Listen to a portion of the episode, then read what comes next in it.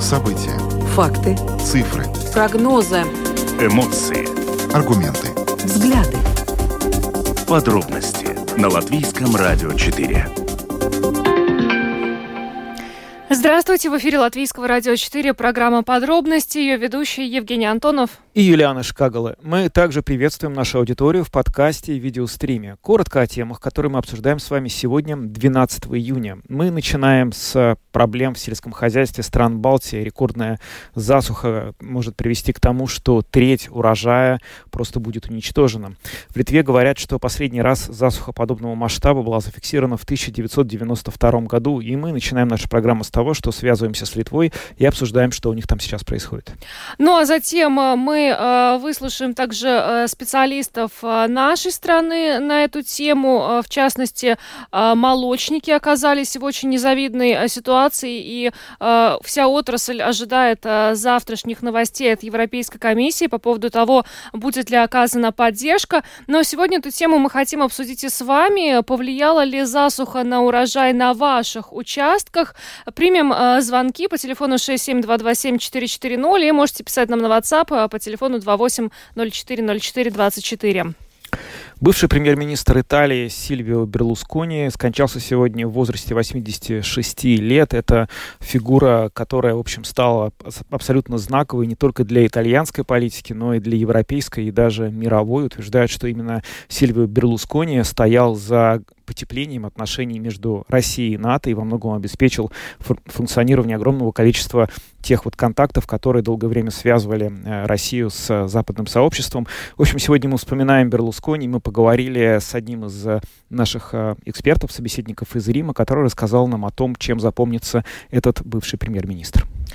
В Германии сегодня начались крупнейшие в истории НАТО воздушные учения. В них задействованы 10 тысяч человек из 25 стран. Но э, также сообщается, что э, эти учения могут э, привести к задержке сотен авиарейсов по всей Европе. Сегодня связываемся с Германией для того, чтобы понять, насколько существенно эти учения повлияли или, может быть, не повлияли на непосредственно жизнь в Германии. Германии. А, и добавлю, что видеотрансляцию нашей программы смотрите на а, нашей странице LR4LV, на платформе RusLSM.LV, в Фейсбуке, на странице Латвийского радио 4 и на странице платформы RusLSM. Слушайте записи выпусков программы «Подробности» на крупнейших подкаст-платформах.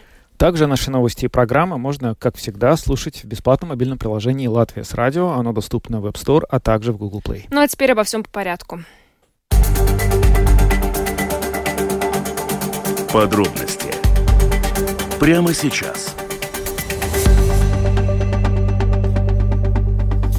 Программа «Подробности» на Латвийском радио 4. Мы начинаем с разговора о засухе, которая сейчас происходит и в Латвии, и в Литве, вообще во всех странах Балтии. По мнению экспертов, из-за худших в Европе климатических условий и низких закупочных рыночных цен на зерно этот год может оказаться крайне неблагоприятным для крупнейших сельхозпроизводителей в Латвии и Литве. Ну, уже в пятницу мы связывались э, с представителем крестьянского сейма Мартиншем Тронсом, который сказал, что уже сейчас можно сказать, что убытки составляют составляют примерно 300 миллионов евро. И э, да, крестьяне ждут помощи от Еврокомиссии, но она вряд ли покроет все эти убытки. Но э, в Литве э, ситуация примерно такая же, как у нас. И вот сейчас более подробно об этом поговорим с э, редактором русской версии портала Delphi в Литве, нашим коллегом, коллегой Олегом Ерофеевым. Олег, добрый вечер. Добрый вечер. Добрый вечер вашим слушателям. Олег, ну в Литве так же, как и в Латвии, ждут дождь, да, крестьяне? Да, фермеры, крестьяне ждут э, дождь в Литве уже, наверное, месяц, если не больше. Такой дождь э, который можно назвать э, в прямом смысле этого слова дождем, э, обильный, который может э, росить те посевные площади и пастбища, скажем так, да, что очень важно для наших фермеров, для сельского хозяйства. Пока, пока по данным гидрометеорологической службы Литвы, май вот был засушливым, всего в среднем 16 миллиметров осадков было. И вот эта сухая и солнечная погода Она, конечно, радует э, тех, кто в отпуске отдыхает, но никак не э, тех, кто задействован, работает в сельском хозяйстве. И, к сожалению, на э, июнь пока тоже прогноз э, не самый обнадеживающий. Э, насколько можно по данным гидрометслужбы, где-то только во второй половине э, этой недели ожидаются осадки, но и то они не будут обильными. То есть нельзя сказать, что эта ситуацию исправит.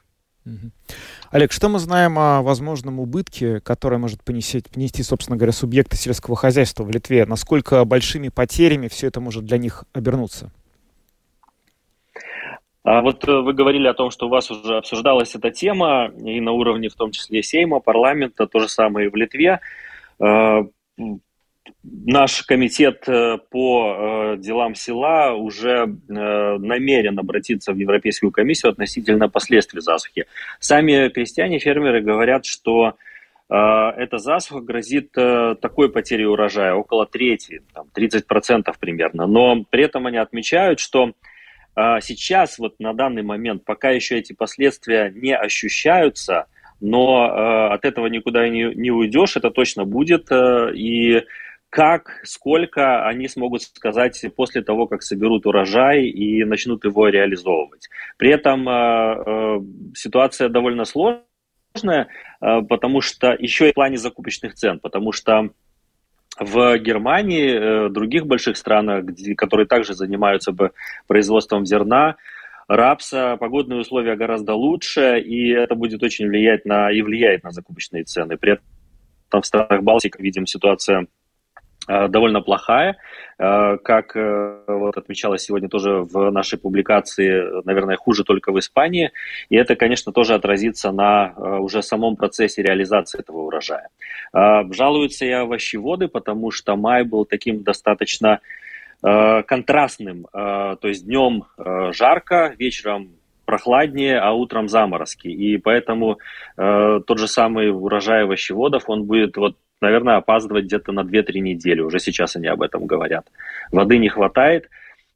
И э, помимо э, сельского хозяйства мы сейчас видим довольно опасную ситуацию в наших лесах. Пожары? Если, вам, если подробнее нужно... Да, уже э, сегодня был пожар э, значит, в Смельтине, это литовское взморье, где начинается Курская коса. Э, пожар удалось локализовать э, за 2-3 часа. Э, выгорело где-то около гектара э, лесной так называемой подстилки или полога. И надо иметь в виду, что жители вот Литовского взморья, да и все, в принципе, в Литве очень хорошо помнят и с тревогой очень наблюдали за этим пожаром масштабный пожар 2006 э, года, когда в Смельтине выгорело порядка 240 гектаров леса. Это была действительно очень масштабная катастрофа для Литвы. Тогда э, дым от этого пожара был виден за несколько километров.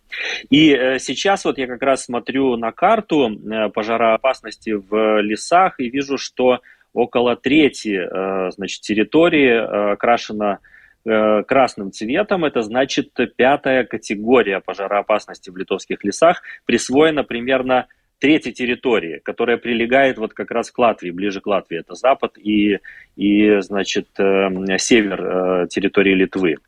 И, к сожалению, пока ситуация такова, что вот эта пятая категория, судя по той тенденции, она будет присваиваться все большим территориям, участкам леса в Литве. Это самая высокая пока категория? Еще это только да, да, да, да. Важно отметить, что это самая высокая категория. Mm-hmm. И сегодня была информация еще об одном пожаре э, в Литве. Э, подробностей пока нет, но вот на данный момент э, уже начало недели, а мы стали свидетелями пожаров лесных из-за засушливой погоды в нашей стране. А что со всем этим делают власти? Какие вообще планы? Я понял про то, что есть намерение обратиться к Еврокомиссии, а само правительство Литвы планирует ли какие шаги здесь? Ну, э, насколько я понимаю, э, из Сейма, э, из комитета эта идея, она должна дальше, это намерение будет дальше идти по возрастающей до правительства, и, видимо, будут уже какие-то более более детальные меры предприниматься. А, пока какой-то вот информации именно о планах относительно того, как бороться с засухой в Литве и какие могут быть компенсации, еще не было. Но я думаю, что в ближайшее время мы увидим и услышим от правительства, как оно намерено реагировать вот на эту проблему. Дело в том, что в Литве до вот этого момента надо не забывать, что был такой мини-политический кризис, э, когда правительство собиралось э, в отставку, в отставку. Да, а, да говори, говорилось о досрочных парламентских выборах, но вроде бы вот э, к сегодняшнему моменту этот политический кризис разрешился. Я думаю, что не у всех политиков еще просто хватило реакции и э, э, внимания обратить вот на, на ту ситуацию. Но думаю, что в ближайшее время э, мы увидим комментарии на этот счет от э, представителей правительства. Угу. Ну что ж, Олег, огромное вам спасибо за то, что рассказали о ситуации в Литве и подключились к нашему эфиру. Наш коллега Олег э, Ерофеев, редактор русской версии портала Delphi в Литве, был с нами на видеосвязи. Еще раз э, большое вам спасибо. Ну и будем ждать дождя вместе с вами. До свидания. Да, после дождичка в четверг. До свидания, да, спасибо. Спасибо. Ну вот, э, да, еще одна печальная такая тревожная, вернее, тенденция – это лесные пожары. Это очень страшно. И вот Олег только что рассказал, что э, третья территория уже, э, прис, третьей территории присвоена пятая категория, это самая высокая, и вот как раз вот та часть, которая находится рядом с Латвией. Но все-таки будем надеяться, что не будет лесных пожаров, потому что это очень страшно. Мы, вот, мы видим, что сейчас в Канаде происходит, тоже обсуждали на прошлой неделе. Ну да, но будем надеяться, что, в общем, это какой-то такой новое измерение этого кризиса с засухой, о котором мы начали говорить буквально еще на прошлой неделе. Но я понимаю так, что проблемы ведь есть не только у тех, кто выращивает зерно, но да. и у тех, кто делает молоко, да? Да, да. Но там вообще у молочников проблемы э, накопились уже на самом деле. Они связаны не только с погодными условиями, а еще и с закупочными ценами. Та же самая история и э, в Литве. Э, сегодня утром на эту тему э, было интервью в программе «Домская площадь» заместителя председателя правления Совета по сотрудничеству сельскохозяйственного общественных организаций Янис Ирбе нашему коллеге Роману Шмелеву более подробно рассказала о ситуации как раз в молочной отрасли. Давайте послушаем. Есть э, хозяйства, фермы, которые просто не могут уже выжить. Это уже затянулось уже на несколько месяцев, да, буквально уже пятый месяц, когда себестоимость выше продажных цен.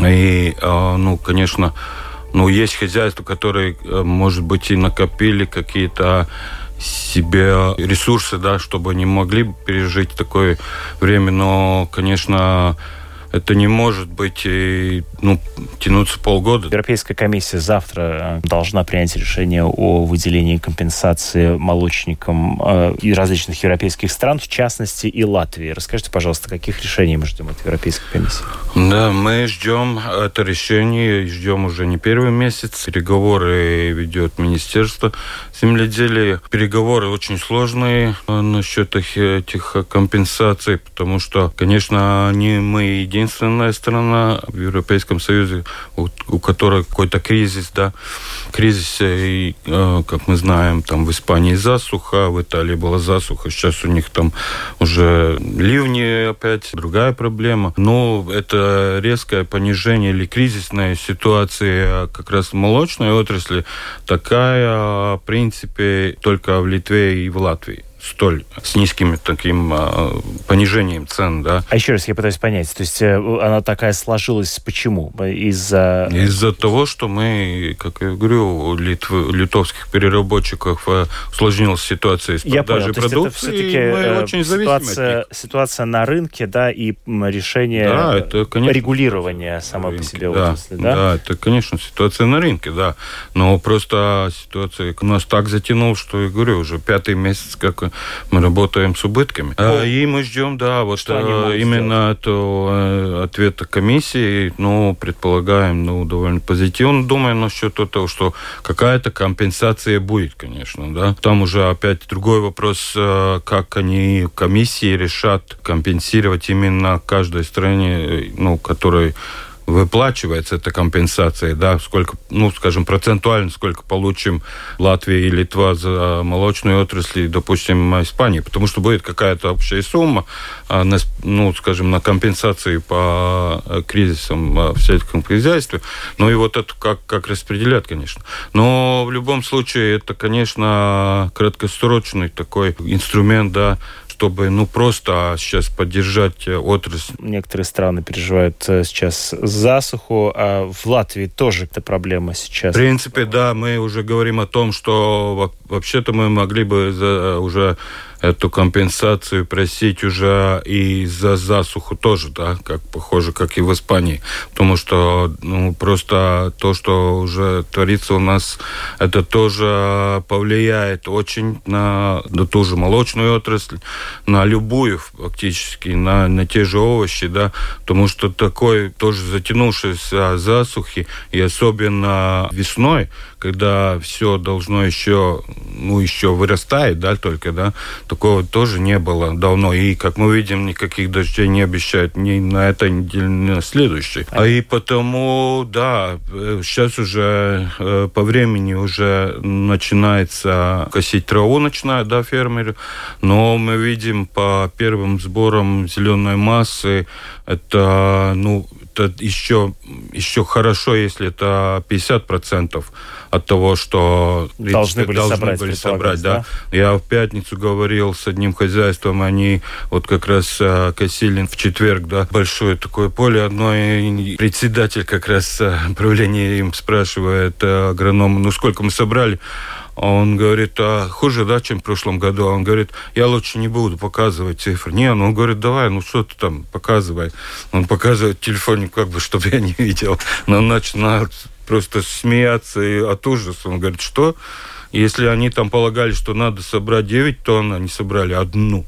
Ничего себе. Да, да, говорят, не знаем, что мы будем делать.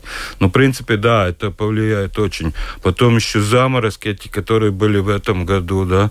У нас даже, э, даже трава замерзла в некоторых хозяйствах.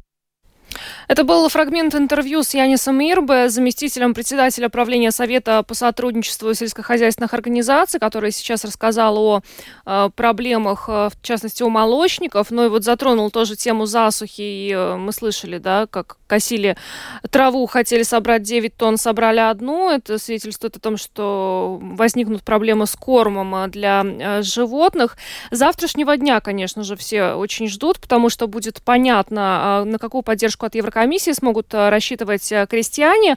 Э, но, как вот в пятницу нам сказал Мартин Штронс, ну, скорее всего, эта поддержка не покроет всех тех убытков, которые сейчас возникли у крестьян. Да, ситуация, надо сказать, достаточно тревожная. Ну и хотелось бы понять, насколько она распространена широко не только среди, собственно, производителей и больших э, сельхозпроизводителей, но и маленьких фермеров или даже частников, как вот, например, дачников, дачников как вы, уважаемые наши радиослушатели. Мы хотим вам сейчас задать вопрос. Повлияла ли засуха на урожай на ваших участках? Телефон прямого эфира 67227-440. И также у нас есть WhatsApp, на который можно писать. Это 28040424. Пожалуйста, звоните. Ну, даже, может быть, не только засуха, но и стоит вспомнить те же майские заморозки, потому что вот и коллеги нам рассказывали, что замерзли э, плодовые деревья, да, и поэтому не будет урожая. Есть у нас уже звонки. Да, есть первый звонок. А, здравствуйте. Алло, добрый вечер. Добрый. У меня были наполеоновские планы на значит, урожай. В свое время я специально организовал садоводческое товарищество, э, закончил курсы пчеловодов, в этот проект инвестировал свой годовой фонд зарплаты ведущего конструктора завода «Коммутатор» вот рядом с Ригой, тут значит, у меня был там, значит, товарищество, которое я организовал, и садовый участок. Да. Э, значит, ситуация развивалась благополучно. Я там по 800 килограмм картошки, э, значит, добывал э, в год. И, значит, возил ее на велосипеде в Ригу сюда, да. да. А потом, потом, в правлении, значит, наш, наши президентши Воровика Фрейберги, да, да, значит, народ участки приватизировал, а мне не дали. И в результате ни деньги не вернули. А засуха будет в вашем рассказе? Потому что мы про засуху хотим спросить. Обязательно, обязательно. Да? Вот мы сейчас, мы, мы, мы сейчас подойдем, да. Да, хорошо. Подойдем, да, да. Значит, э, с моим участком по другим причинам, значит, ситуация сгорела. А вот э, с нашими крестьянами, с нашими крестьянами, у меня есть конкретное предложение, как им помочь. Значит, э, дело в том, что есть такая у нас система страхования. Да, мы об этом уже тоже неоднократно говорили, но вот... Э, да.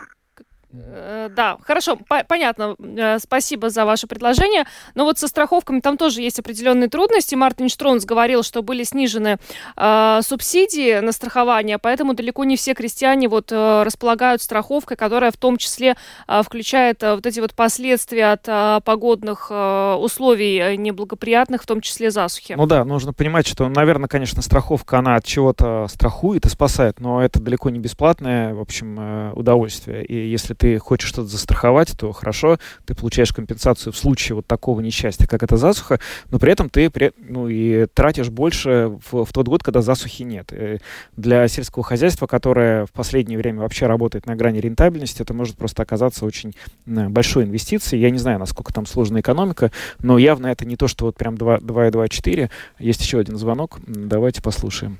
Э, здравствуйте, говорите, пожалуйста. Добрый день. Добрый. Вы знаете, что я садовод 30 лет уже. Угу. Сад-огород, но никогда в жизни такого не было. У нас все замерзло. Начинает яблонь, ни одной ягоды не будет, ни черной смородины, ни красной, ни крыжовника. Замерзли гортензии, розы, пионы, угу. даже трава и картошка, все замерзло.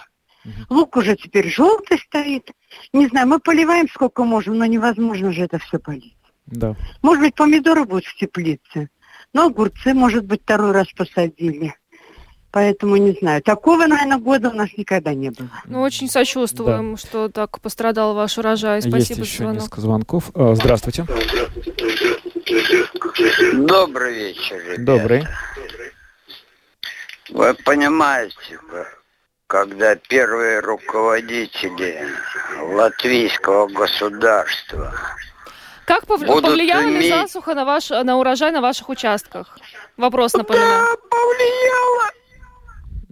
Хорошо. Так, спасибо. Повлияло достаточно сильно, я так сказал бы, наверное, надо так трактовать этот ответ. Здравствуйте. Да, здравствуйте. Здравствуйте. У меня такое предложение, чтобы наших коровок спасти, Угу. Мне кажется, ни один человечек не откажется. Пусть они откроют счет, как вот на Украине открыли счет, и будем перечислять, как по евро 42 цента на помощь им. Что ж еще им остается делать? Хорошо. И мы без молочка, без творожка тоже не хотим быть, если наших коровок перережут. Нет. Коровок не вот перережут. Нет, проблема заключается в том, что нужен дождь. Да, вот на дождь, к сожалению, ну, мы не... Вот, а что делать? Вот, и вот и дождя-то нет и нет. Хорошо, спасибо. Нет. Пока дождя нет, мы можем предложить им денежный дождь, правильно? Тоже вариант. А, здравствуйте. Здравствуйте. Да. Говорите, пожалуйста. А, а, меня, вот я хотел вот что сказать, да, почему вот, э, ну да, насчет этого а, урожая. Просто люди сами, ну, на государственном уровне нужно поднимать, да, вот вопросы, да, вот, допустим, вот почему вот, э, ну, засуха, причина засух, правда, если мы знаем, то тогда это машины пользуются, да, люди, да, и, ну, почему люди вот об этом не думают, да, вот, э, да, ну, причин, да, вы, да. Вы, вы такой очень фундаментальный вопрос подняли, конечно, это... Ну, да. да, спасибо да, вам. Да, да. Знаете, что я хотел? Да. Вот, э, я хотел вот, вот, э, чтобы каждый на совести, на своей совести, да, потому что мы же живем на одной планете, да, и, и зачем э, шевелить машину, да, если тебе честно не нужно, да, а люди это не, не знают, да, вот это надо вот, допустим, меня все время, когда я еду в Ригу, допустим, да, пробки стоит, да, я не знаю, там поднять на государственном уровне, спросить у каждого водителя, да, зачем тебе машина, да, ну, да, или тебе честно нужно, да, или, или как, да. Мгм. Ну, Хорошая Да. идея. Да. Спасибо Понятно вам за звонок и мысль, за вашу спасибо. точку зрения. Действительно, если бы было больше ответственности со стороны всех, кто потребляет, всех потребителей, всех жителей, но не было бы таких климатических проблем. Очень сложно понять, как выработать механизм, чтобы эту ответственность как-то, в общем, получить. Давайте мы примем, наверное, последний звонок и перейдем к нашей следующей теме. Здравствуйте. Поймите, добрые люди, 6 миллионов 660 тысяч авиарейсов только гражданских самолетов совершается. Мгм. Поймите правильно, когда первые лица латвийского государства Мы откажут снова говорим про первых лиц латвийского Ну, я, я государства. поняла, здесь тоже про проблему климата Да, хотел. проблему климата это на самом деле никто не отрицает, они есть, э, но мы на самом деле сейчас как-то не можем их решить, вот сидя в этой студии, да и, в общем, от вас не ждем решений. Просто хотелось бы понять, как это вот конкретно ситуация, это, возможно, она является, собственно, отражением проблем с климатом, вот, повлияла на вас. Спасибо тем, кто позвонил и поделился с нами своими историями. Но мы идем дальше. Самые важные темы дня. Подробности.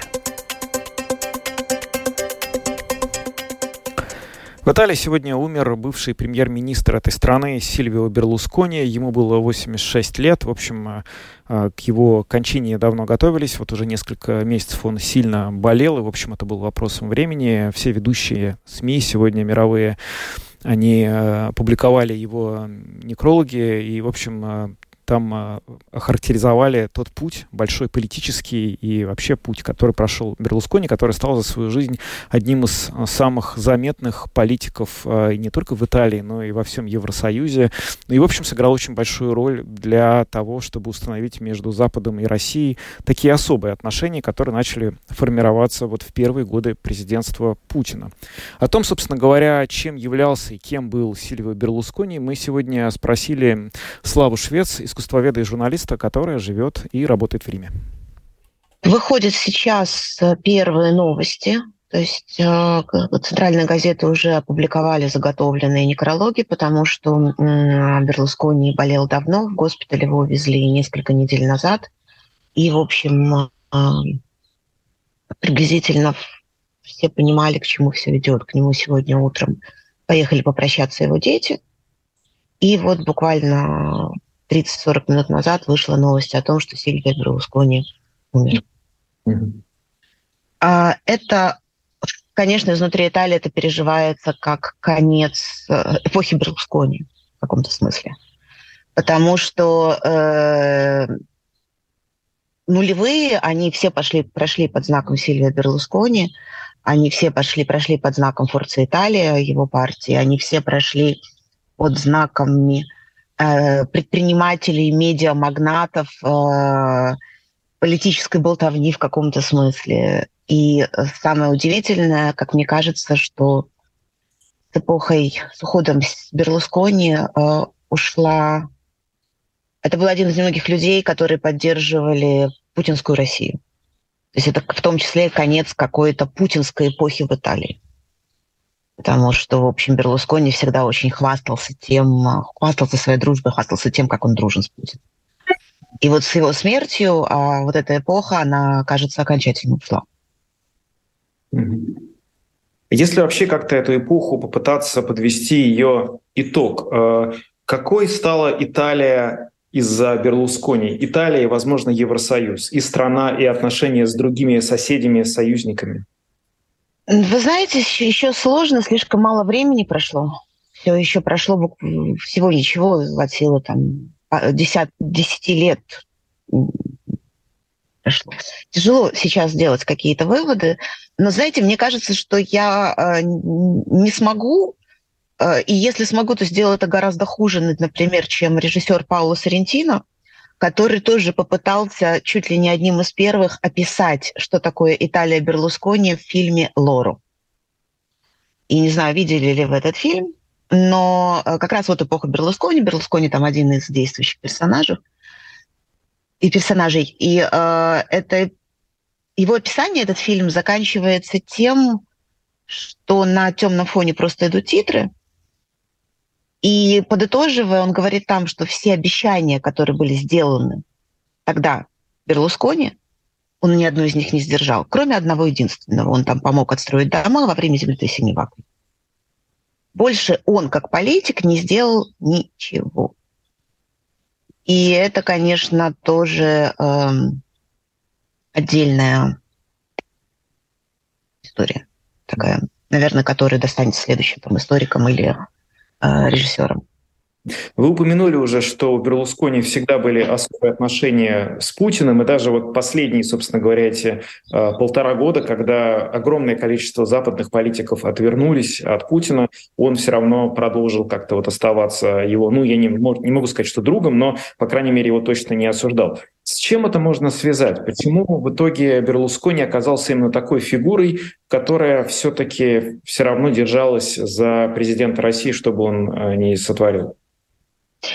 А, я думаю, что это вера в непогрешимость э, самого Берлускони, э, в то, что все, что он делает за все эти долгие десятилетия в политике, Сильвио Берлускони всегда выезжал за счет своей харизмы, за счет того, что он успешный медиамагнат, за счет того, что что бы он ни сделал, а, его каналы Mediaset, его условно там радио, газеты, телевидение и все остальное, а, каким-то образом интерпретируют это в выгодную для Берлускони сторону.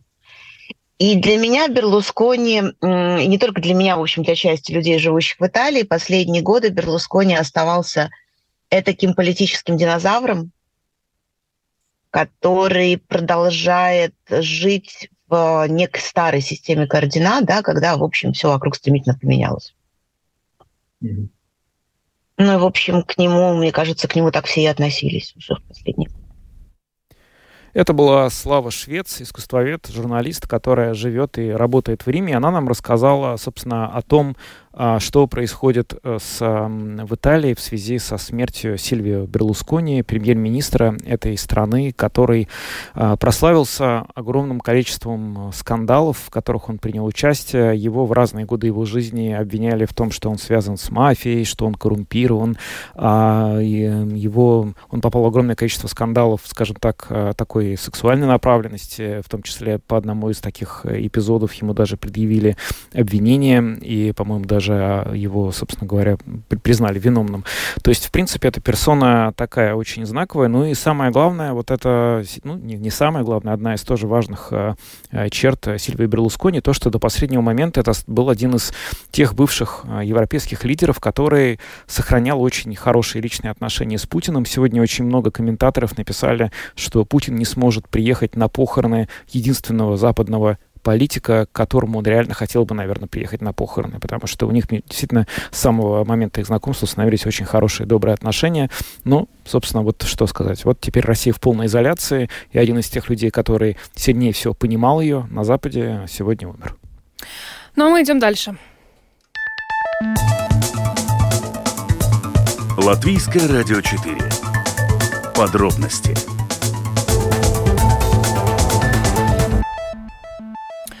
Германии сегодня начались крупнейшие в истории НАТО воздушные учения. В них задействованы 10 тысяч человек из 25 стран.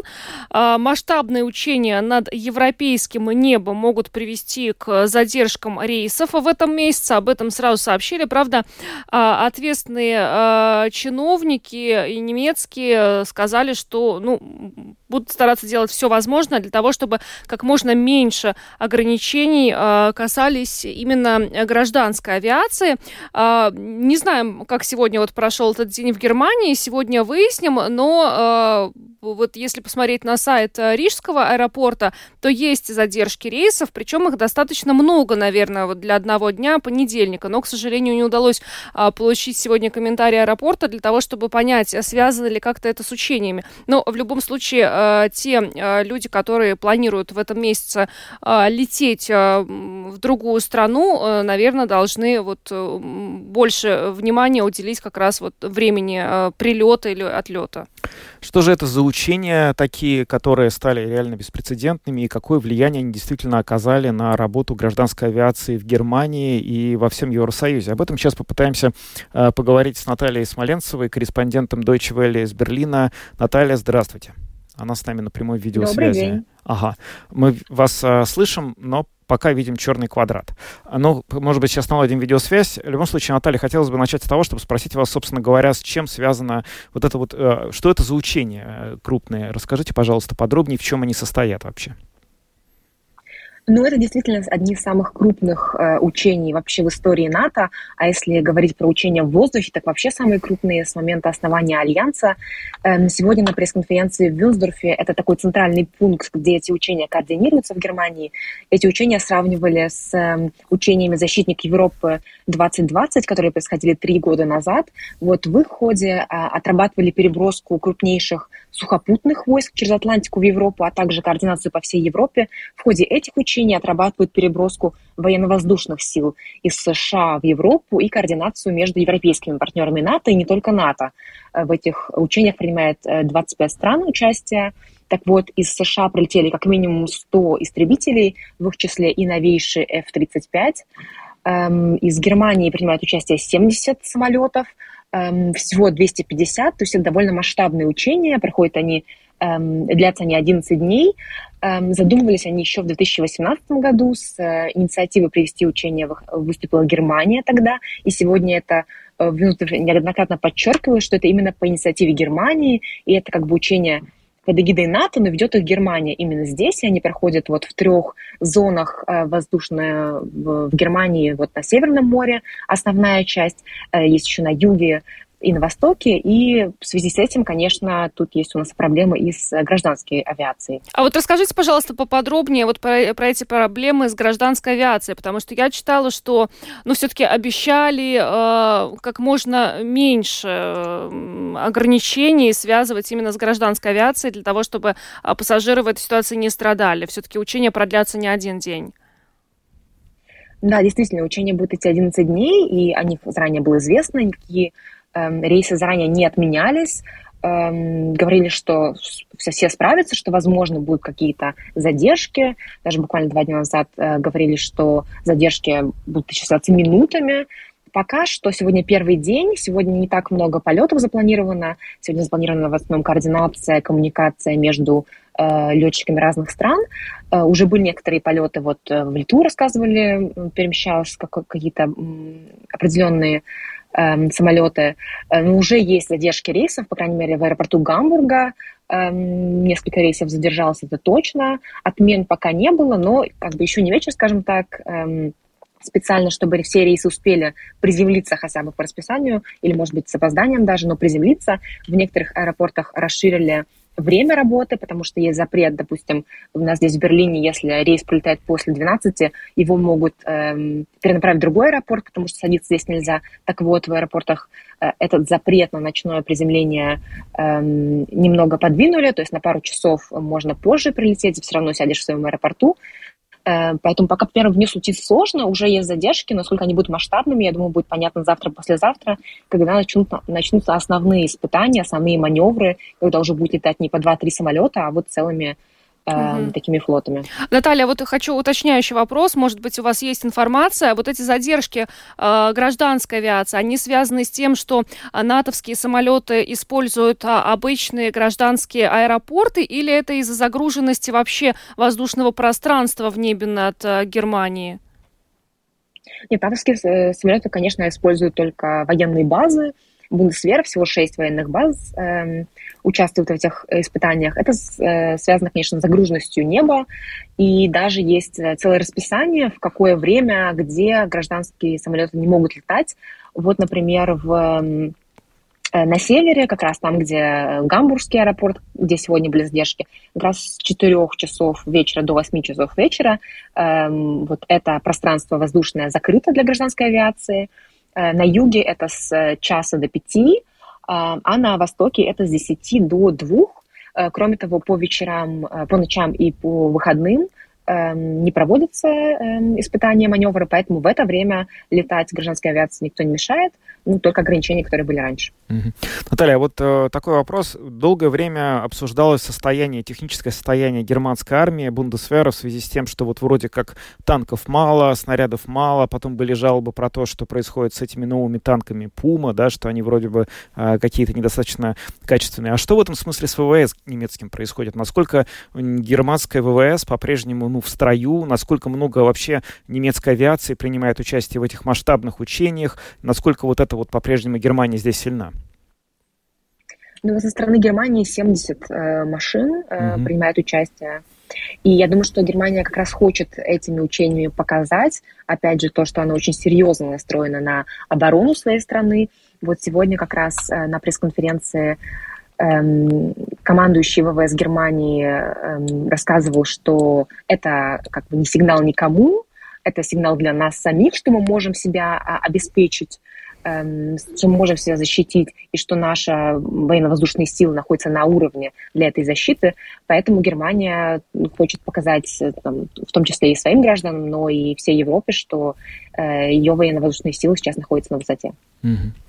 Наталья Смоленцева, корреспондент Deutsche Welle в Берлине, была с нами на прямой видеосвязи. Наталья, благодарим вас. Мы говорили о учениях в небе над Германией и о том, какое, собственно, влияние эти учения оказывают на гражданскую авиацию. Угу.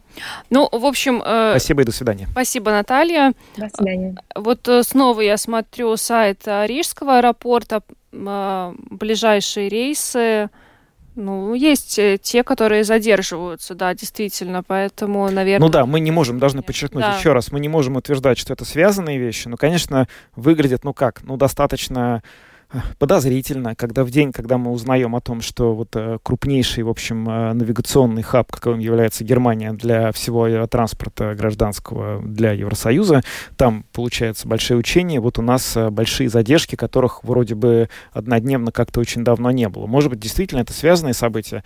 К сожалению, мы сегодня не смогли никак это просто проверить, просто не дозвонились до аэропорта, хотя пытались.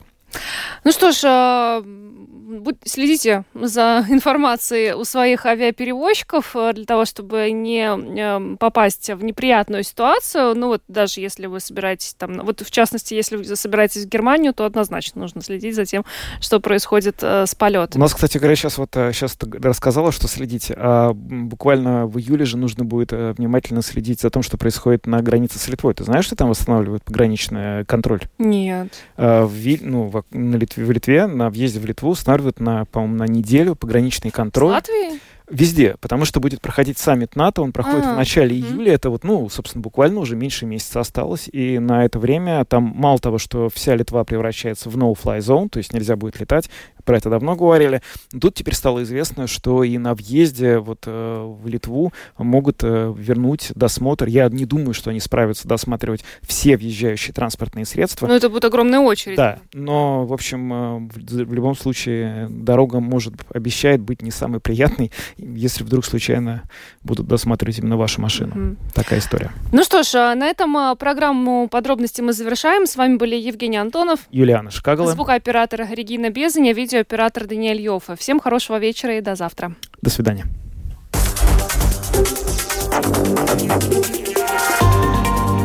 Латвийское радио 4.